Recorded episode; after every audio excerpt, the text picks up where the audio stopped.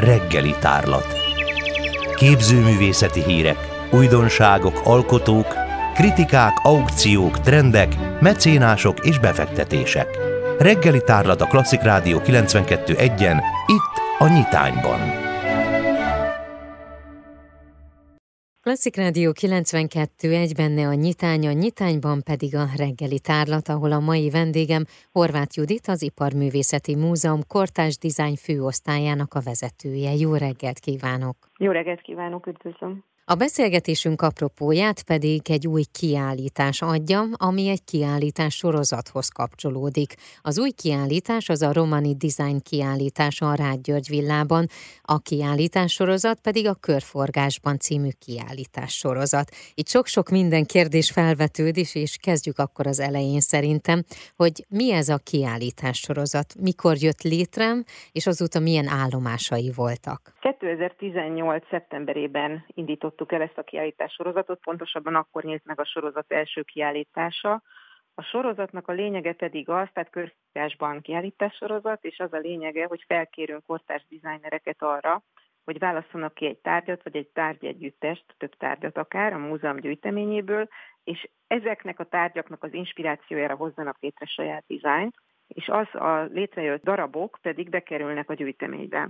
Uh-huh. Több célunk is volt ezzel a kiállítás sorozattal, ugyanis ugyanebben az időszakban 2018. szeptemberében zártuk be az Iparművészeti Múzeum főépületét rekonstrukciós munkálatok miatt, és egy sokkal kisebb térbe szűkült vissza az a terület, vagy térre szűkült vissza az a terület, ahol időszaki kiállítást csinálhatunk, ugyanis a múzeum első igazgatójának, Rád Györgynek az otthona halála után a múzeumra szállt, azzal az intencióval, hogy mindig kiállításra használhatjuk csak ezt a villát, ez a Rád György villa, a Városligeti Fasor 12-ben. Mikor bezártuk a főépületünket, akkor felújítás után megnyitottuk a Rád György villát ugyanabban az időben, ahol van egy állandó kiállításunk, az elképesztően tényleg világszínvonalú szecessziós gyűjteményünkből, ezt is nagyon érdemes megnézni, uh-huh. és van két kicsi termünk, ahol rendre időszaki kiállításokat szervezünk.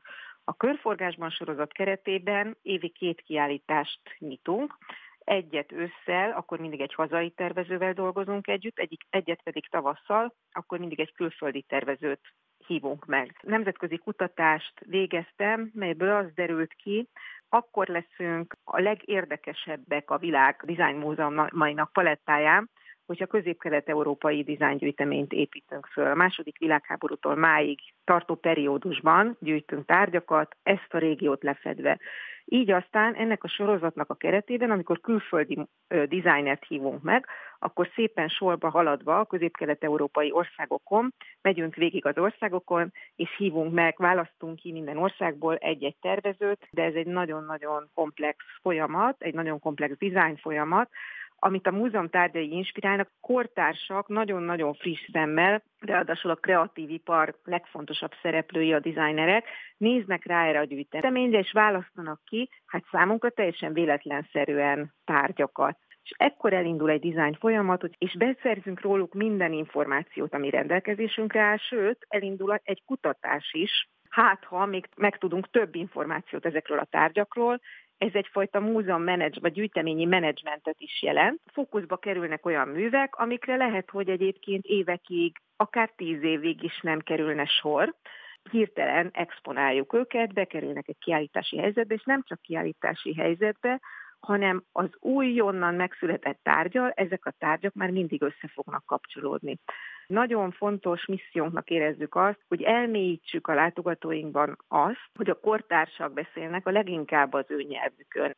Hogy épültek fel, és mi alapján választottak az előző designerek?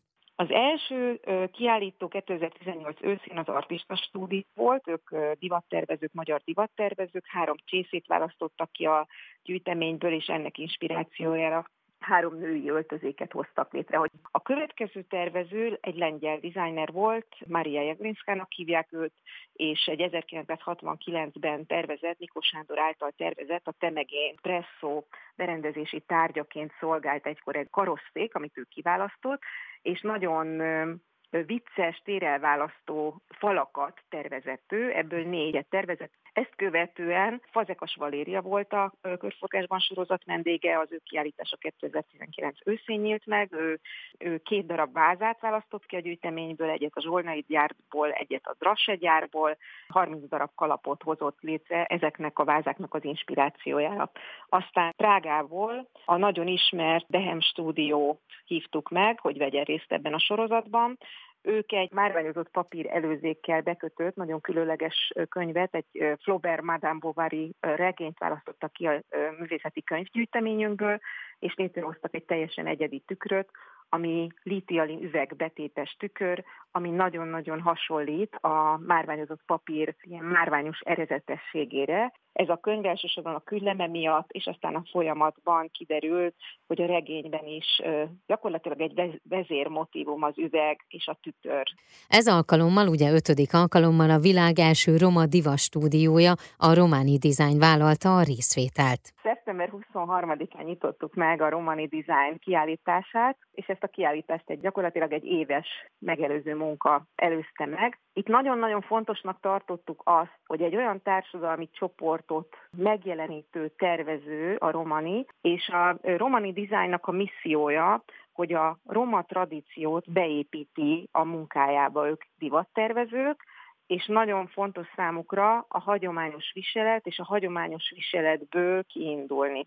Na most ők a, a mi gyűjteményünkből szent képeket választottak, főleg Mária ábrázolásokat, vagy ha nem Mária ábrázolást, akkor női szent ábrázolásokat. Végtelenül izgalmas dizájn folyamat indult el, ugyanis ők elkezdtek textil mintákat tervezni, felhasználták a kiválasztott tárgyakat, de felhasználták a családi fotóalbumokat is, ahol leginkább a családjukban a női szereplőkre koncentráltak, így az édesanyjukra, az anyai ági nagymamájukra. Egyébként a saját fiatalabb kori és gyerekkori fotójukat is felhasználták, csak úgy, ahogy a kisöccsüknek egy, egy kisbabakori képét. És ezeket az alapmotívumokat felhasználva létrehoztak hét textilmintát, és ebből a hét textil mintából 6 plusz egy női öltözék készült, és azért mondom azt, hogy 6 plusz 1, mert annyira érdekes volt roma és nem roma közös munkája és együttműködése, annyira sok meglepetéssel járt, a gondolkodás vagy a gondolatmenet különbözősége és egymáshoz igazítása. Annyira izgalmas volt számunkra, hogy kurátorként az az ötletem támad, hogy muszáj csinálnunk valamit a múzeum falain kívül is. Uh-huh. És megkérdeztem a, az Erikáikat, Varga Erika és Varga Helena testvérpár alkotja a Romani Design Stúdiót, hogy járnak-e roma búcsúkba. Kiderült, hogy járnak, az egyik búcsú, ahol járnak, Komárom Esztergom megyében található csatkai búcsú, és a roma családokban az a hagyomány, hogy az ottani Szent Kut plébánia templomban, ez Bakonybélben egy egészen elképesztő gyönyörű természeti környezetben van ez a kis templom. Van egy Mária kegyszobor, és erre a Mária kegyszoborra a roma családok Mária napkor ruhát, öltözéket varratnak. Uh-huh. És adományként ott hagyják ebbe a kis plébánia templomba ezt a ruhát. Így tehát ennek a Mária szobornak egy több száz darabból álló ruhatára van már. Ez annyira szép volt ez a párhuzam, hogy itt ők főleg Mária ábrázolásokat választottak ki a gyűjteményből, és itt van egy szobor, egy Mária szobor, akit a romák évről évre ellátnak ruhával és felöltöztetnek, hogy adódott. Ennek a projektnek a keretében készít készítsenek el a tervezők plusz, plusz egy ruhát a Mária szoborra, és közösen vigyük el Csatkára a Mária napi búcsú során ezt a ruhát, és öltöztessük fel a Mária szobrot a búcsú keretein belül. És ez meg is történt, hogyha valaki ellátogat ebbe a templomba, és megnézi a Mária szobor ruhatárát, akkor ott fog lógni a többi ruha között ez a ruha is. Uh-huh több programunk is van. Okay. Lesz egy olyan programunk, hogy a templomtól a női emancipációig, ahol a nőiségről, kereszténységről, nőiségről, illetve női szerepekről és roma női szerepekről is fogunk beszélgetni, illetve a romák számára a nőiség mit jelent. És lesz egy olyan programunk is, ez november 18-án lesz, ahol arról fogunk beszélgetni, hogy mi a jó segítés titka, hogy lehet jól adni, ennek a programnak a címe Caritas, Itt pedig a Budapest Bárnak a, a menedzserét és alapítóját, Gáncs Andreát és az ő férjét, Farkas Robertet hívtuk uh-huh. meg, illetve még egy befektetési bankárt és Miklósi Ákost, ki az Ózdi Roma gyerekekkel csinált közösen egy nagyon-nagyon népszerű zenekart, és arról fogunk beszélgetni, hogy hogy tudunk jól segíteni, hogy tudunk jól felzárkoztatni, milyen rögös út vezet a szegény sorról a nagy színpadig. Talán ez, ez megint egyfajta társadalmi felelősségvállalása a múzeumnak, hogy bevonunk a múzeum tereibe olyan témákat, amik egyébként ott feszülnek a társadalomban, de nem biztos, hogy van rá olyan felület, ahol ezekről jól és érdemmel lehet beszélgetni. Az elmúlt percekben Horváth Juditot hallhatták az Iparművészeti Múzeum Kortárs Design főosztályának vezetőjét.